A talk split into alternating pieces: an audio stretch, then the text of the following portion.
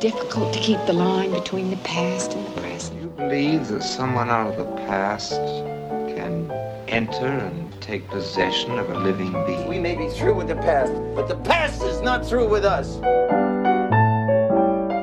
Welcome back to the Next Picture Show, a movie of the week podcast devoted to a classic film and the way it's shaped our thoughts on a current release. I'm Tasha Robinson, here again with Keith Phipps and Scott Tobias.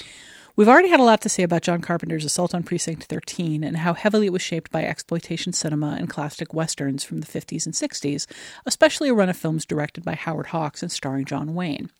Given all those influences, it seems fitting that Precinct 13 influenced a new generation of filmmakers in turn, especially Jeremy Saulnier, the writer director of Murder Party, Blue Ruin, and The New Green Room. Like Precinct 13, Green Room features a group of desperate people cornered by murderers. In this case, the members of a punk band on the road, hiding out in the green room of a seedy backwoods bar, and under siege by a group of white supremacists who want to kill them all to cover up a murder. Anton Yelchin and Alia Shawkat star as two of the band members, who, like the Precinct 13 cops and criminals, are outgunned and relying on wits and desperation. Patrick Stewart plays the bar owner and the organizer of the white supremacists, and he's a pretty terrifying figure.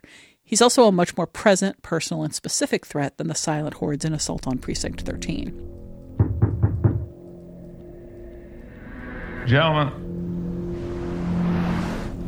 I hope you appreciate the situation. Things have gone south. No doubt. Now, whatever you saw or did is no longer my concern. But let's be clear. It won't end well.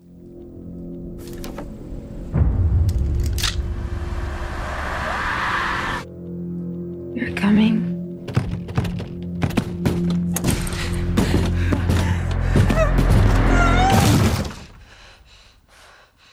So, guys, how did you take Green Room? I hear that uh, Scott may still have fingernail marks from uh, from Keith. I, I, yeah, I, I'm I'm a jaded moviegoer, and, and it takes a lot to get me to, to jump or, or really go ugh in disgust, and I, I was doing that several times, and this film, it's it was it's it's a rough ride. I love I love the movie, but it, it's it it is uh, uh, not for the faint of heart, um, which is part of why Genevieve is not uh, talking in this episode as one of the faint of heart. But, uh, um, but yeah, As a self-proclaimed faint of heart person, I I think that she probably could have stomached it. There Yeah. really are. I mean, we're going to talk about violence uh, very shortly and probably in some detail. I believe Scott's uh, usual words are "my beloved, beloved violence." But uh, there are only a few shots in this film that are really graphic. Mostly, it's just the tension. Yeah, I, I mean that that's the thing. I think there that it gives you the and this is great filmmaking. It gives you the impression of it being much more unpalatable and, and gross than it than it is. Um, It's got it's its moments, though. It does have its moments. In, in, in the moments, you know, he makes them count. That But that's a Carpenter touch too. It's like sure. you know when you do see the violence, it, it has great impact. But but you know it- it's it's Halloween is a movie that you can see and feel like you've seen a lot more explicit violence than you actually have. Um, yeah, you can probably the actual moments of explicit violence in this are you can count on on on one hand what they are. They don't necessarily even last that long, but boy, do you feel them. Yeah. And in part, you feel them more because they're so brief. I mean, there's a character who who takes some damage and you literally see it for maybe two seconds and because you he doesn't linger on it it lingers in your imagination you know the fact that that the wounds are so quickly covered up means you're thinking about them for most of the rest of the film The arm. Yes it's like yeah, just don't don't put your arm outside a door where people have machetes. that's just a good that's a good uh, rule of thumb. But but there it should also be said that, that um, s- some of the the deaths and violence in the film are super explicit, like just it- you know, and and also you know, and and fast. Um, well, you know, the, the film starts, and, and I think I think the film could be quite fascinating just as a road movie about a touring punk band because the, the Ain't Rights, this band from uh, punk band from Virginia, finds himself in the Pacific uh, Northwest, and it's been a, a long and terrible tour. Um, and the film begins with them uh, out of their their van out of gas. uh, in the middle of a cornfield, and um, you know, in one of the in the first of many times when you when the film def- defies expectations, they go to siphon gas from another car, which they which they've been doing the entire ride, and you think they're going to get nabbed, something's going to happen. But now they just fuel up the car and go, and that's that's the way this band, you know, it's making barely ten bucks a piece on door charges is getting around. You know, they're just barely scraping by. But there's, a, I think, a telling moment thematically early on where they're being interviewed uh, by this you know punk kid who who kind of he was a journalist, but he also kind of helped you know set up this gig for them. And, and he's he's asking uh, Anton Yelchin about why the band doesn't have any social media presence and I, think that that it, his answer and, and, you know and really just the film itself is about kind of going back to that feeling of being there, of, of immediacy, of, of being in the moment. You know, and, and, and, you know another sort of running gag in the film has to do with you know desert island albums. Uh, and uh, you know you got this group of punks, but but their desert island albums, when it comes down to it, are these pretty chart-topping pop favorites. Are people like Madonna and uh, Simon and Garfunkel. One of them sticks with the Misfits, so one of them sticks with the Misfits. But but punk is not something that is really well bottled on a, on an album is uh, that you want to listen to over and over again. It is it is something that you go to, and it is an event that you go to and you feel. I think it's neat too that one of the few um, sort of stylistic flourish is that they do that slow motion shot of the crowd, the band playing in the crowd enjoying it, and and where the soundtrack kind of drops out and becomes sort of you know soundtrack music and not the actual song they're playing, and it kind of captures this this moment of uh, of bonding between the band and the crowd. Even though, as we'll soon find out, um, if we don't know already, the band and the crowd don't have that much in common.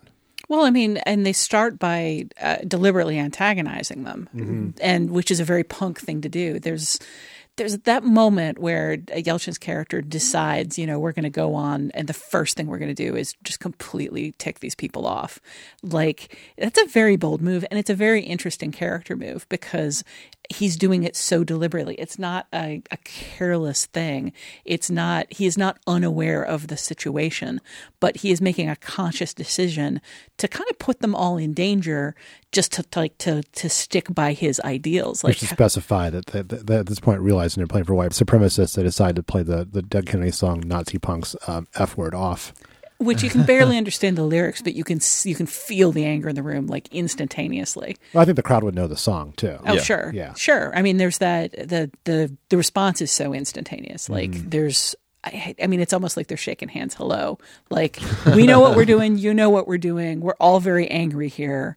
And it's, it feels like a miracle when we, when we, like one song later, everybody seems to be on the same page again. But one of the things about that kind of that introductory sequence mm-hmm. that you're talking about, it made me really dislike these characters. They're, Why? because they're, because of their attitude, because they're thieves, because they live by oh. thievery, because they've got such attitudes towards each other. Hmm. And for me, oh, the moment in a van, hmm? you try living in a van. Oh, I, well, I know. I, I think it's a beautiful thing because I think one of the things that the film did for me was bring me around so quickly on like desperately liking these people and wanting them to survive. That opening made me feel like this was kind of a, a conventional slasher where you're going to see these, you know, annoying kids picked off one by one. Mm. It just seems to me that it's so it happens so quickly that Jeremy Saulnier like flips that script and puts you in these people's shoes and and makes them seem like a unit.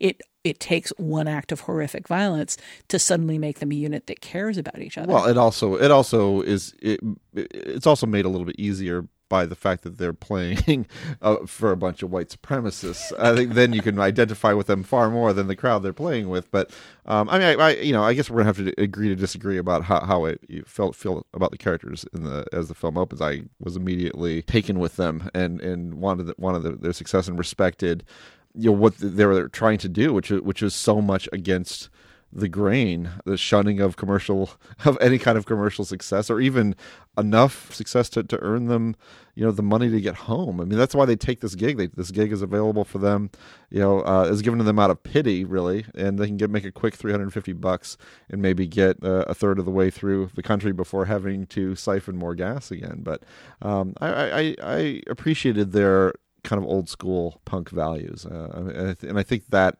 is such an animating factor of this film. Not just those characters, but just the aesthetic of the film. It is very much a, a punk film at in spirit. I think you see it in the way the film is cut.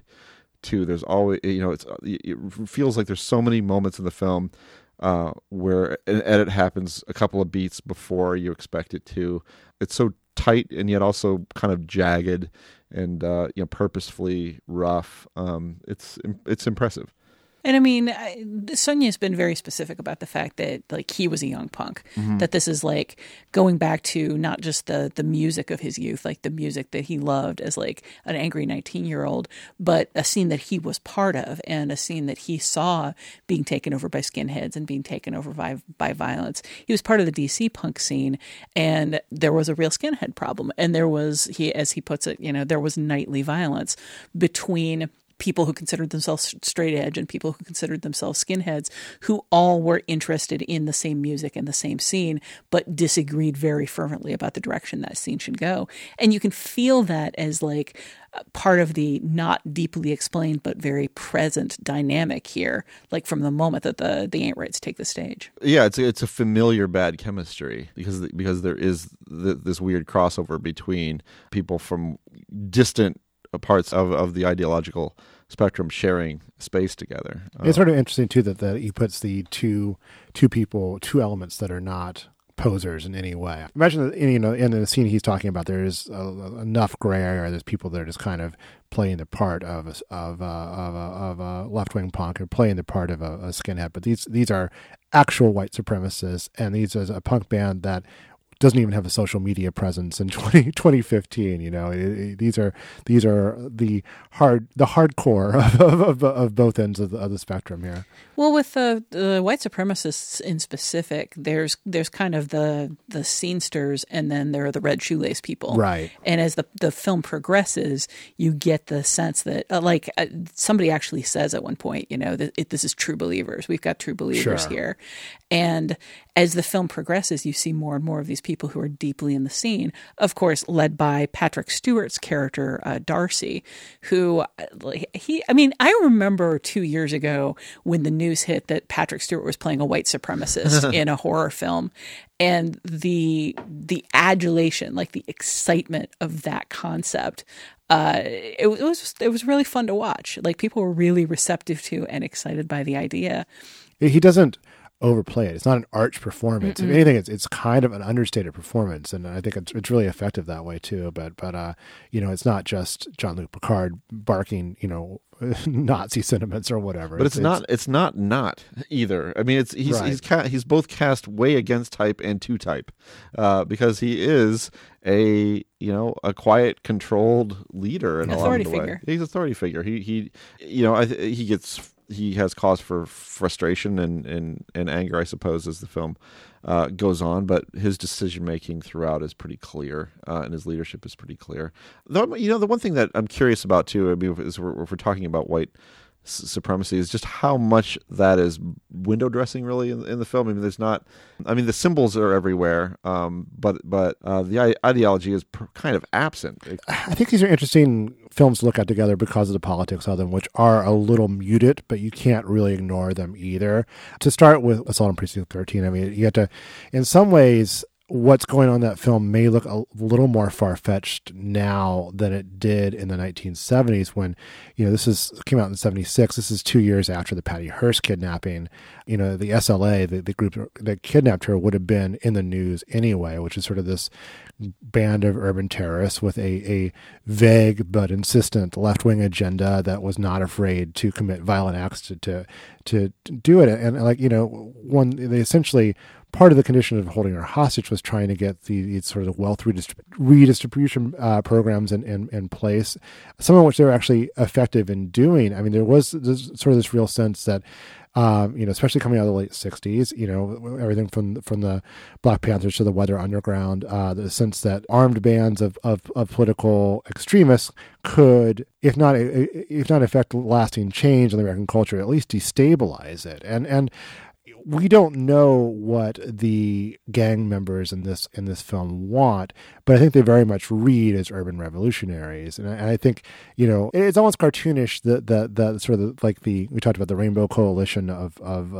of gangs, and that's where you have characters known only as the White Warlord, the Black Warlord. Um, I think it's The Oriental his, Warlord. well the the Oriental warlord uh, and the Hispanic, I believe it's Hispanic warlord. But it's like, you know, we're not going to leave anyone out. But that being said, you know, there were, would have been representative groups for, for most of those people, you know, you know, in, in the sort of the culture of urban terrorism that was going on at, at the time. In some ways, I think Carpenter is not even entirely unsympathetic to that point of view because it does, the film does open with that horrific scene of, of faceless policemen gunning down gang associates unnecessarily. I mean, it is, it is, you know, police violence, police brutality, uh, pretty well, I mean, clearly. those people are armed. Like, you really don't have a sense for what's going on. True, but it is. I think it is sort of a shoot first, ask questions Nate, uh, later uh, scenario as well uh, on the on the behalf of the. Yeah, of, it feels the like an execution. Yeah, exactly. So you know there is there is sort of a cycle of violence playing out between the sort of uh, you know extreme law and order enforcement and and the gangs in the street. Uh, and I think to it's not exactly window dressing, but you can't really ignore it. uh, To, to use to use Scott's word, window dressing. I think there's a little bit of that in Green Room as well because there's some interesting parallels, uh, as I kind of suggested before, between the the punks and, and the white supremacists. Uh, they they are when you go to the apartment of the um, student journalist uh, that that's interviewing them and and promoting their gig, which is not necessarily the, the best use of journalistic ethics there. Um, but uh, um, there's copious uh, postering and stickering, and, and when you go to the the club, they end up in the in the white supremacist club. It's almost like a parallel universe where there's a lot of posters and stickers too. They just happen to you know have like uh, awful white supremacist messages on them, but there is you know it's, it's this is an American History X. I don't know if it's necessarily interested in plunging into to how people become white supremacists.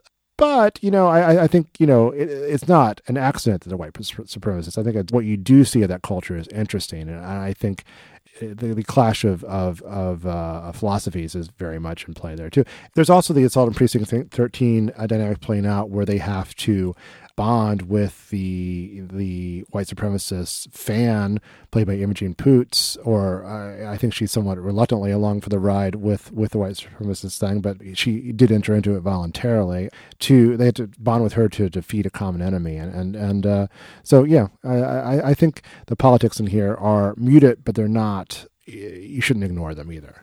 No, I think that I mean uh, Jeremy Saulnier and Macon Blair, who starred in Blue Ruin, and Who's is- very good here too. Yeah, Yeah, he's got a very small, a relatively small role, but it's very different from his Blue Ruin role, and he's really, really good.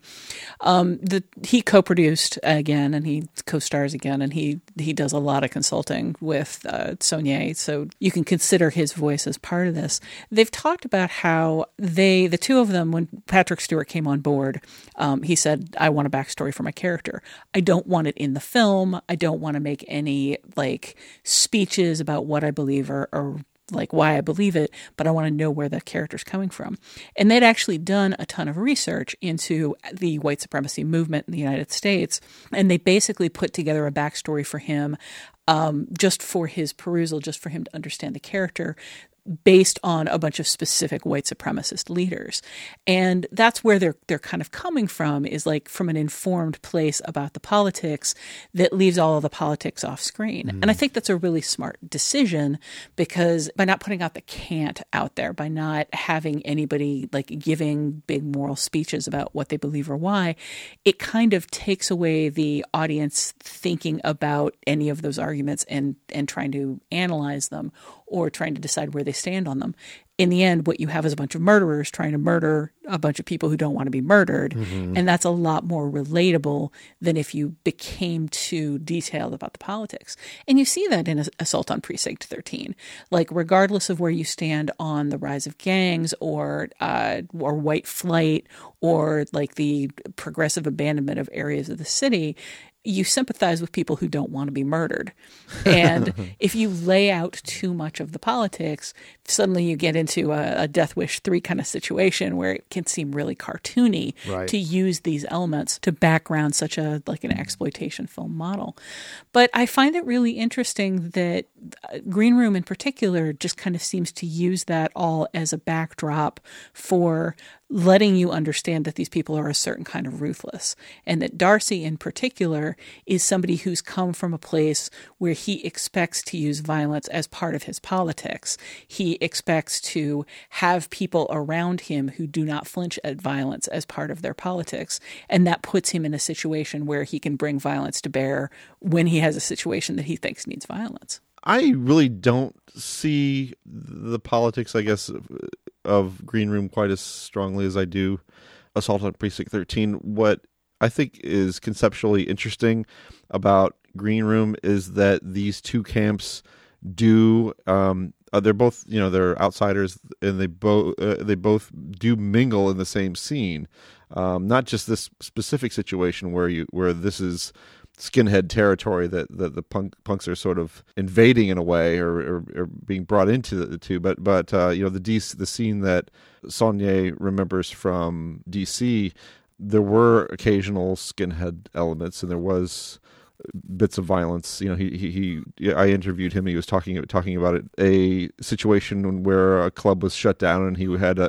exited the club by walking through, uh, you know, sp- spatters of blood. And um, this is kind of a a blown up graphic novelish version of of that. Um, but it is fascinating to me that people do find some kind of weird common ground, I guess, in aggression, uh, even though even though they come to it from completely different areas uh, ideologically. I mean, that's that's kind of an interesting conflict to me. It's just sort of writ large in this film that these groups that that come together in, under kind of normal circumstances and, and come together poorly under normal normal circumstances now they're now they're in the situation where where all of that conflict and intermingling uh, and bad chemistry is just blows up yeah it seems like in green room both the the punk group and the skinhead group are in the same kind of of place of being being young and frustrated and needing some way to work off that energy. And what one of the things that makes Patrick Stewart's character so interesting, and Macon Blair's for that matter, is that they come into it as adults. And with Darcy, there's a feeling that like he's he's not at the bar until he's called in because there's an incident. You know he may have passed out of the place where he needs this kind of energy in his life on a daily basis and now he's just profiting off of it. You know it's a business for him. He still retains that potential for violence that ability to violence but he banks it until he needs it because he doesn't need to express it by moshing. He doesn't need to express it by by playing punk music. He's like he's an old punk. He's kind of retreated into his shell. And I feel like Assault on Precinct 13 comes from a very different dynamic as far as that's concerned because none of the people in the, the police station feel like they're pre- particularly predisposed towards violence. They have to find the violence within them in order to survive, but they're fending off people who live in a culture of violence and who have, it seems, been placed into that culture of violence by the cycle of violence. I'm saying the word violence a lot. Keith, do you have any final thoughts on your topic before we throw to Scott and violence? I think final thought is one that just occurred to me is that that one thing that both sides have in common is is they are they are enthralled to and idealizing a scene that predates their birth by a couple of decades. Really, mm-hmm. I mean, the punks are, uh, you know, hold up this sort of early '80s Washington D.C. punk scene as this as this this ideal, and and and, and it's not that different in terms of looking to the past for guidance as as the the neo Nazis and the white supremacist group in, in some ways, and and not not I mean obviously one is a much uh, more, I think, humane philosophy uh, than the than the other, but that is they are both sort of, sort of um, you know, worshipful of the past and in, in, in, in, some of the same ways. Well, that's really interesting. You know what else they worship? violence. Scott? Okay. Well, you know, my topic is violence. You know, we talked in the first segment about the shooting of the little girl in Assault on Precinct 13 being, you know, a si- signal that nothing was off the table. You know, Green Room does not have a single incident that's quite as shocking, but I think it's critical to the film's punk spirit that the violence be explicit and visceral. Uh, and that brings it in line with uh, Saulnier's last film, uh, Blue Ruin, which is a revenge film about an ordinary man trying to commit violence and the gruesome consequences of being an amateur at doing so. Um, you know, Green Room, like Assault on Precinct 13 or Straw Dogs, which is another massive influence, emphasizes the physical struggle of trying to get out of a seemingly impossible situation. You know, the, the ain't rights take t- heavy casualties going up a much going up against a much larger and better armed force, and the and the violence underlines just what a difficult undertaking this is. You know, th- those machetes uh, that are prominent in the film, it, it feels almost kind of like chopping through forest brush in Aguirre the Wrath of God. You know, I mean, we have to feel it. Um, and thematically too, it just it just it fits into this movie that's just about the experiential nature of punk. Um, and uh, and I, and I think that just any movie with a mosh pit uh, should not be shy about uh, getting a little physical. So yeah, it just feels like form and content really come together quite beautifully with Green Room. I think you and and uh, and, uh, and also feel I feel like this is a theatrical experience. You know, I, we were uh, joking earlier about uh, how how well Genevieve uh, might uh, handle a film such as this, but you know the crowd that we saw it with was very excited and engaged and enthusiastic and there was some clapping and i think i think on a fundamental level it, it you know it has some shocking moments of violence uh, keith keith was a little shaken by it but it's mostly just tense and I think the sound was ugh.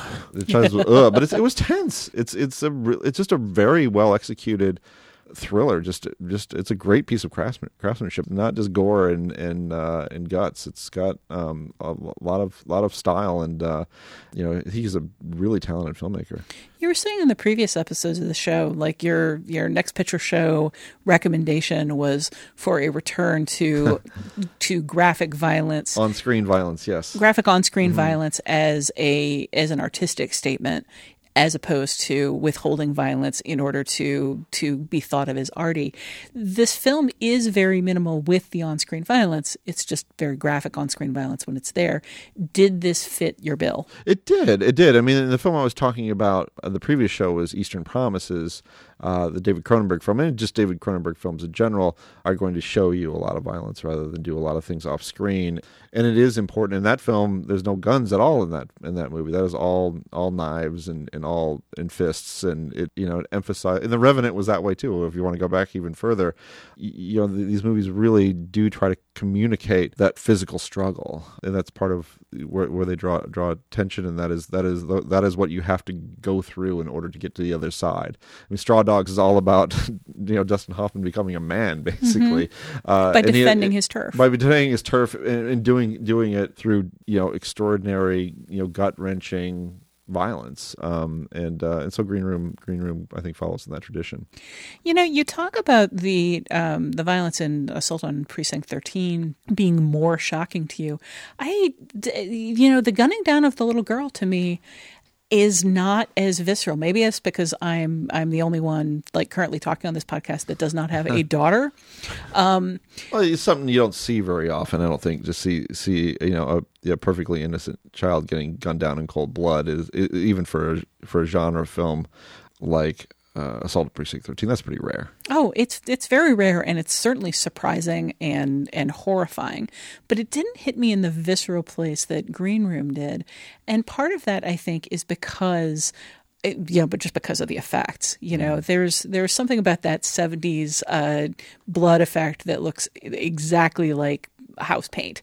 You know, the the weird, slick, shiny, super bright red. Sure. As much as Assault on, on Precinct 13 is built around these like sudden acts of, of shocking violence, there's also just something a little of its era, uh, like a little cartoony to me.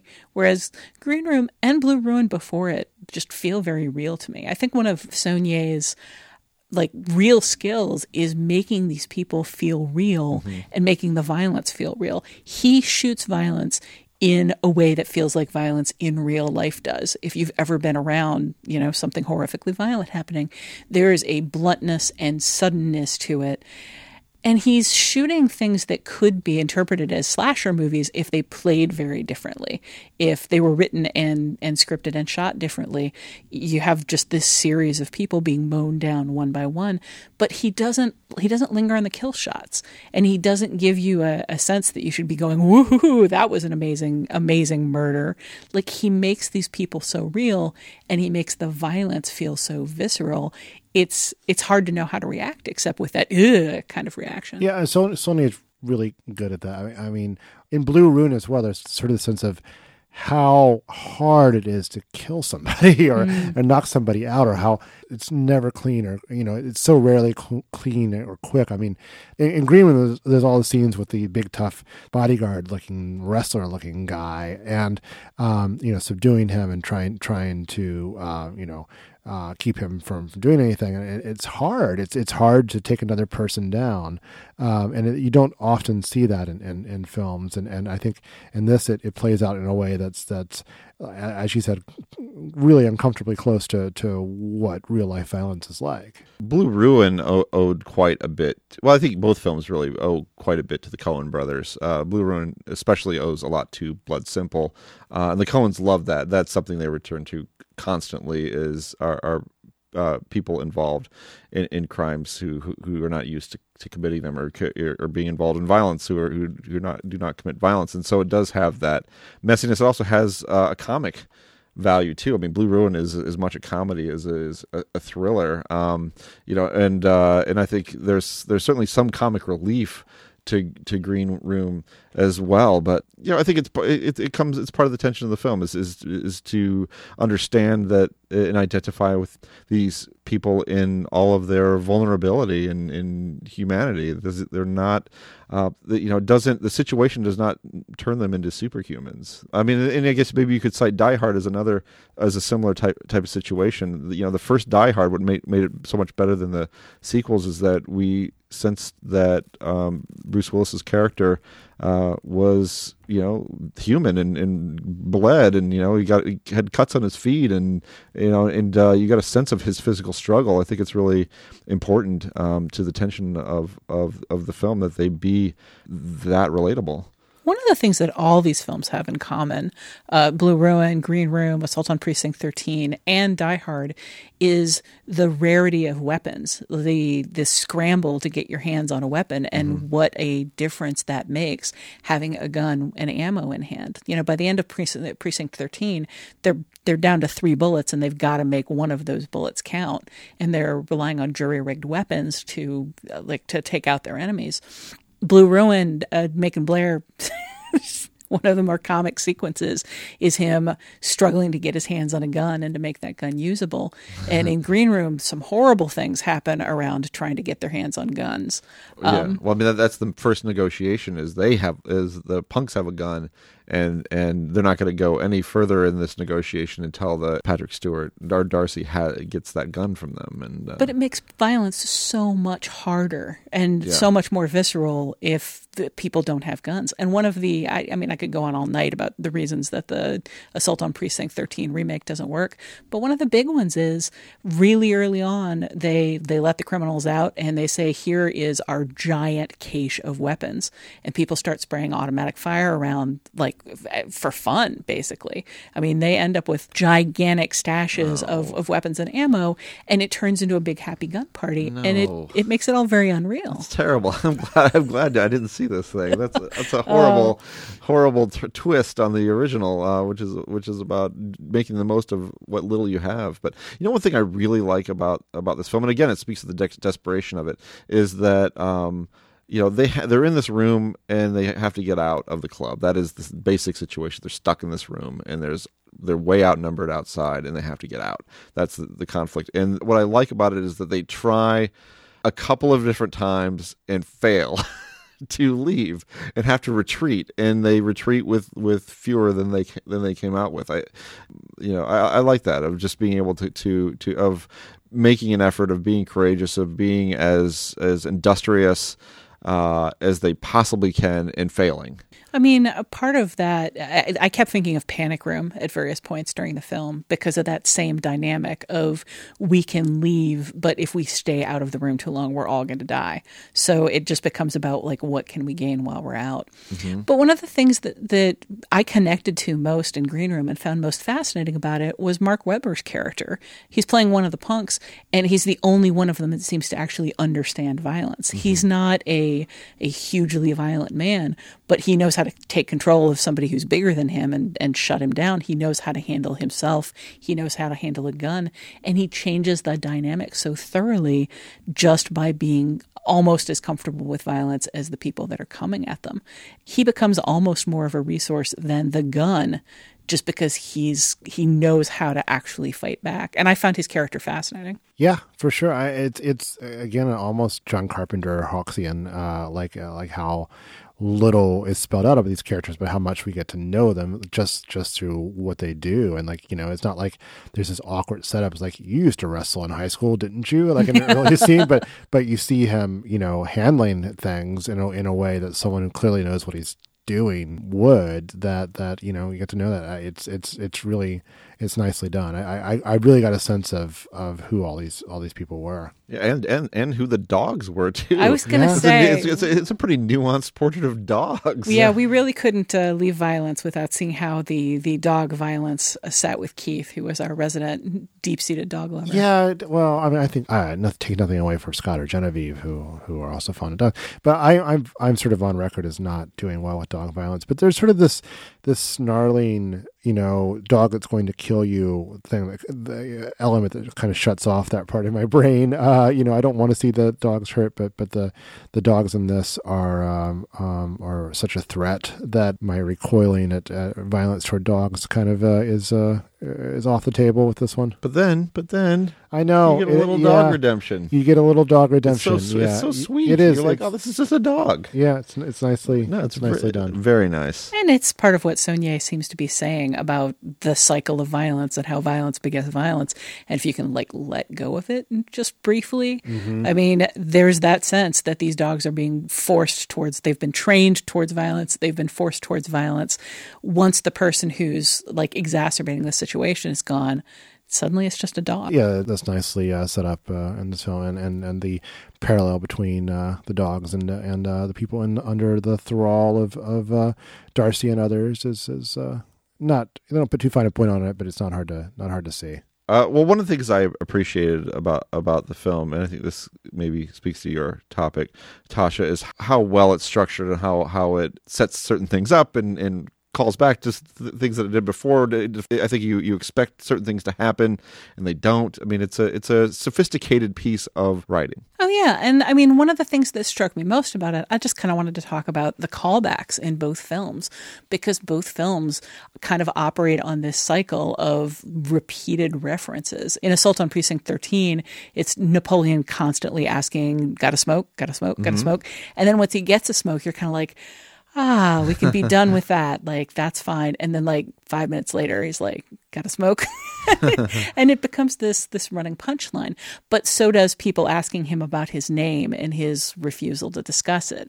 There's just this, this kind of sense of of build up and, and payoff, build up and payoff that goes throughout, and that by the end has become this comfortable in joke that that binds the characters together.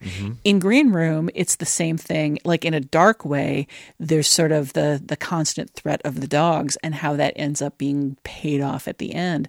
But in a lighter way, there's the whole business with the uh, the desert island Yes. bands, which at the end of the movie my God. becomes a punchline. The be- the best possible. I think I cannot. That is like Casablanca level great last lines for me. That I love the way that is paid off. and it's just it's a it's a really realistic acknowledgement of like what they've been through and what all of this means at this point so i like i don't have a huge point to make i i just think it's interesting how both movies kind of insert the running gag even in moments of tension in order to pay it off at the end and release that tension. You know, it's kind of a beginning to end. Both of them have these in jokes that start before the the violence and the and the tension start are referenced during the height of the tension and then come back at the end as kind of a hey remember who we all were like an hour and a half ago before things were terrible um, and both of them just end up being a at both a reminder of those earlier times and then just kind of a release in a way that I found really interesting. another thing I think that I liked about the film too is that it, it really plays with what you're trained to think is going to happen. A couple of, couple of examples. One is that they they do find a secret room under the green room, right? Uh, I mean, there is an escape hatch, but the hatch is locked, so they're screwed. So that happens, and then and then there's another moment where, you know, one of the punks is is very hurt, uh, but not dead, is bleeding out, and uh, the order is not to kill this person, but to just let them bleed out. And so and so, as an audience member, you're in, you're you're thinking, aha, this character is going to come back later, and it doesn't happen. um, the character has presumably uh, passed away. Um, so you know, it's the, these are small touches, but um, I do like that the film, uh, you know, is conscious of what an audience, what someone in the audience is going to expect, and then just subverts that ex- those expectations in really small uh, but effective ways. And it doesn't comment on the fact that it subverted them. I was especially with the the wounded punk who doesn't come back. Yeah. Like that was a huge a shock for me that it that that didn't happen but nothing is said about it because nobody's really aware of it. And that in in and of itself makes his death more tragic. I mean it's almost like Saulnier subverting the whole idea of you know the kill shot the death scene the like the big moment. He dies somewhere quietly off screen and nobody knows exactly when or exactly how it happened. And to me that makes it even more of a tragedy he doesn't come back, you know, coughing up blood, going, "Yeah, f Hitler, bang bang." you know, no. uh, That's what that movie needed at the end, instead of the punchline that we get. To see this movie is to see what other movies do wrong. You know, it, it's it's it's a nice example of of uh, uh, let's let's let's shave off every possible cliche we have and let's see what's left. And and, and it's quite striking in this film. I don't think there's anything more to be said about that then. Assault on Precinct 13 is available on DVD, Blu ray, and on streaming services. Green Room is currently in theaters, and we hope that you will see it there because it really packs a punch in a dark theater. And we'll be right back with our usual recommendation segment, Your Next Picture Show.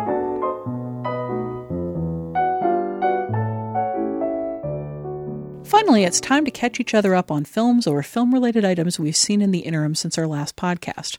We call it Your Next Picture Show in the hopes that it'll put some interesting choices on your radar. Keith, you want to kick us off? Yeah, sure, absolutely. Uh, this one kind of spins directly out of what we were talking about, and I referenced it earlier, which is uh, Only Angels Have Wings, a Howard Hawks film from 1939.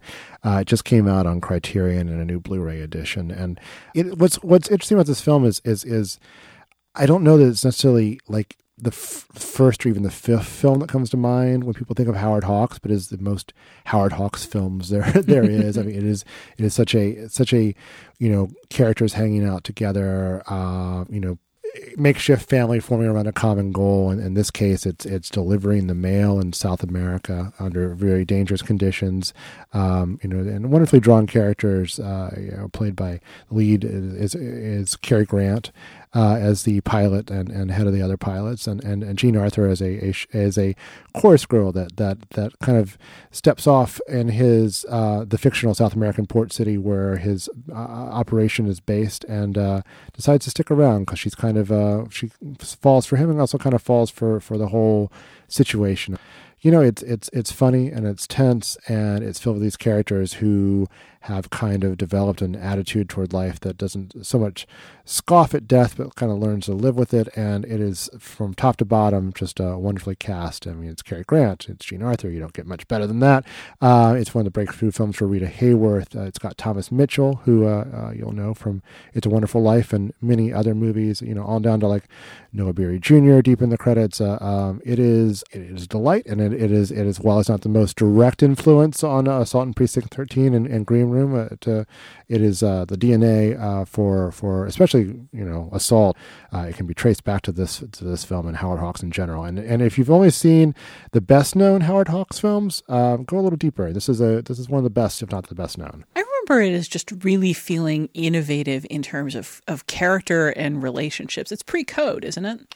No, it's not pre-code, but it's it certainly is it is clear um, that Cary Grant is someone who's kind of slept his way through Central America uh, and the and the Caribbean, and that Jean Arthur has uh, has been around as well, and and it's uh, it skirts the code uh, very uh, uh, very in some very interesting ways. Yeah, mostly I just uh, one of the things that hit home for me most about that film was a a sense of a very particular scene that we don't see much of in cinema, and a sense of very particular relationships that feel very true to life and not very true to cinematic romance and kind of the the cliches of that. I just I remember it as feeling really unusual and distinctive in a really pleasing way. in some ways it has it has some parallels to Casablanca too, where it's there's this far flung location and people from from different parts of the world thrown together who wouldn't normally necessarily be rubbing shoulders and how they interact with each other, and and it's also it's filled with with colorful characters. Uh, it's yeah, it's it's it's a good one. Tasha. What about you? What have you what do you have to recommend for us? You know, I also kind of went with the inspired by this particular conversation recommendation. Um, back when we were at the Dissolve, a little film ca- called The Guest came out. And ah, the little happy noises coming off Genevieve make me happy. Um, directed by Adam Wingard, written by Simon Barrett, starring Dan Stevens from Downton Abbey. We all really liked this film, and it was kind of the last film that I think I felt about exactly the way I feel about Green Room, as it just being like full of surprises and full of innovations, but also very consciously an 80s throwback, like referencing these old films, referencing films in a Carpenterian kind of way.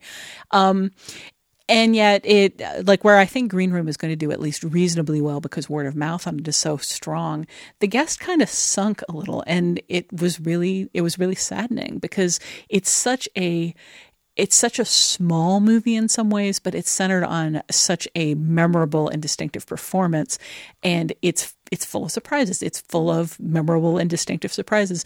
It's also a film very much made for cinephiles and very much made for people who are familiar with, you know, Carpenter's oeuvre and kind of the the exploitation slash uh, fun violence films of the the late seventies and early eighties.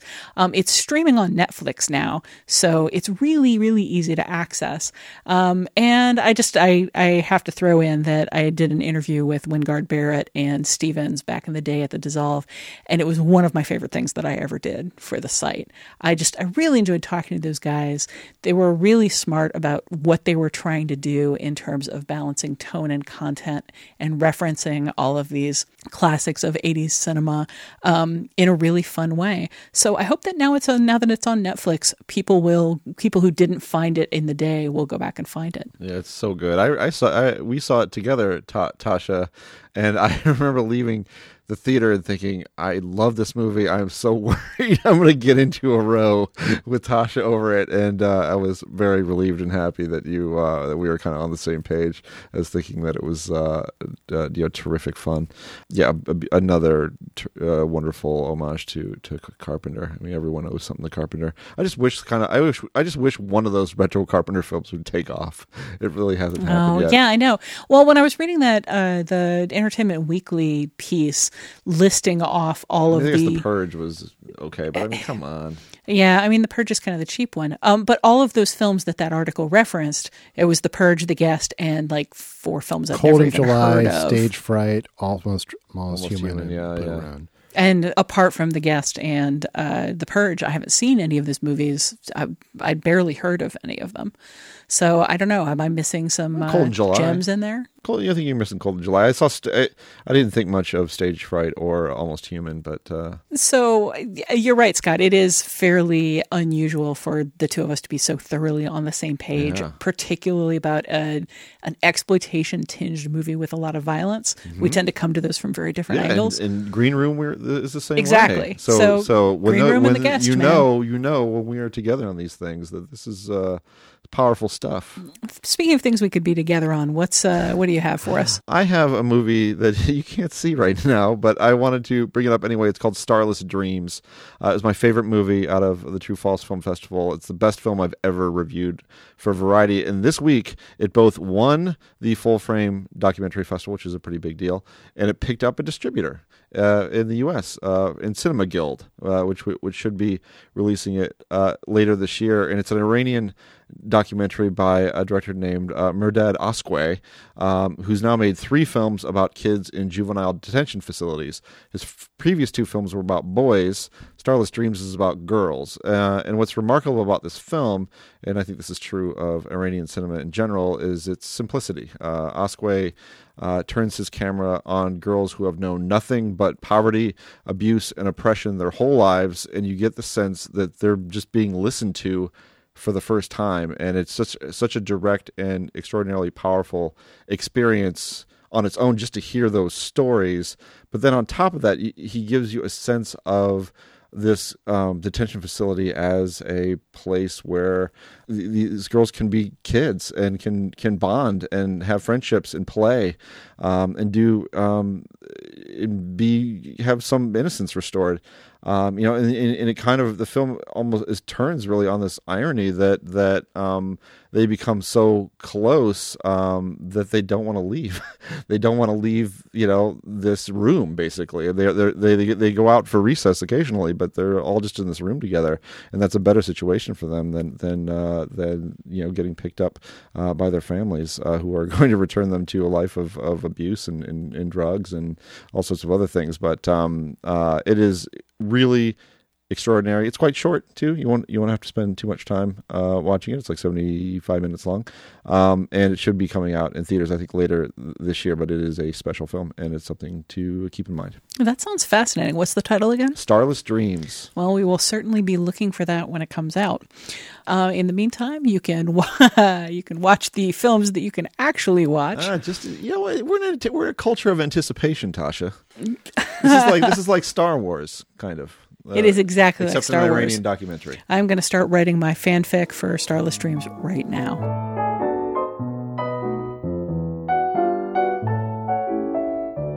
And that's it for this week's edition of The Next Picture Show. Our next episodes come out. Hey guys, producer Genevieve butting in from another space and time to let you know that due to some boring behind the scenes administrative stuff, there will be an extra week between this and our next episodes, which will now drop May 17th and 19th. We don't have our pairing for that show selected yet, but if you keep an eye on our Twitter and Facebook pages, we'll announce it there as soon as we know. In the meantime, we'd love to hear your feedback on this week's discussion of Assault on Precinct 13, Green Room, and anything else film related. We want to include your thoughts on future episodes of the show. You can leave a short voicemail at 773 234 9730 or email us at comments at nextpictureshow.net. Finally, before closing out this week's episode, where can we find everyone these days? Keith. You can find me at uproxx.com. I'm I'm uh, writing there and working behind the scenes, and you can also find me at Twitter at kphipps3000. Um, you can find me on Twitter at at Scott underscore Tobias. Uh, I'm currently writing for NPR, Variety, New York Times, Washington Post, Rolling Stone, Vulture, Village Voice, and uh, as of the beginning of May, I will be the editor in chief of Oscilloscope's Musings. Uh, so uh, look for some uh, you know exciting film essays there every week. You can find me at TheVerge.com, where I'm the resident film critic. We're uh, taping this one a little early because I'm about to head off to the Tribeca Film Festival for two weeks. So you can drop in and uh, see a lot of me talking about Tribeca films there. You can also find my interview with Adam Wingard, Simon Barrett, and Dan Stevens at The Dissolve. Scott, where did you uh, interview Jeremy Saulnier for? Washington Post. And I interviewed him for The Verge, so there's a lot of us talking to a guy we admire out there. And finally, you can find me on Twitter at Tasha Robinson. You can find producer Genevieve Koski on Twitter at Genevieve Koski. You can stay updated on the Next Picture Show via Twitter at Next Picture Pod, via Facebook at facebook.com slash nextpictureshow or by visiting nextpictureshow.net. And if you haven't already, please subscribe to the show on iTunes, Stitcher, or whatever podcast you use, and think about rating and reviewing us on your favorite service. Positive ratings and reviews help move podcasts up the charts to more visible spaces, and every thumbs up literally helps us find new listeners and keep the show going. If you're enjoying what we do, we appreciate it if you could give us a shout out on your social media outlet of choice. Thanks again to Genevieve for producing the show, with assistance from Colin the Animal Griffith. And thanks to Delmark Records for providing recording space at their home base, Riverside Studios. And finally, we'd like to thank our parent podcast, Film Spotting, for all their help, input, and support. Please tune in next time.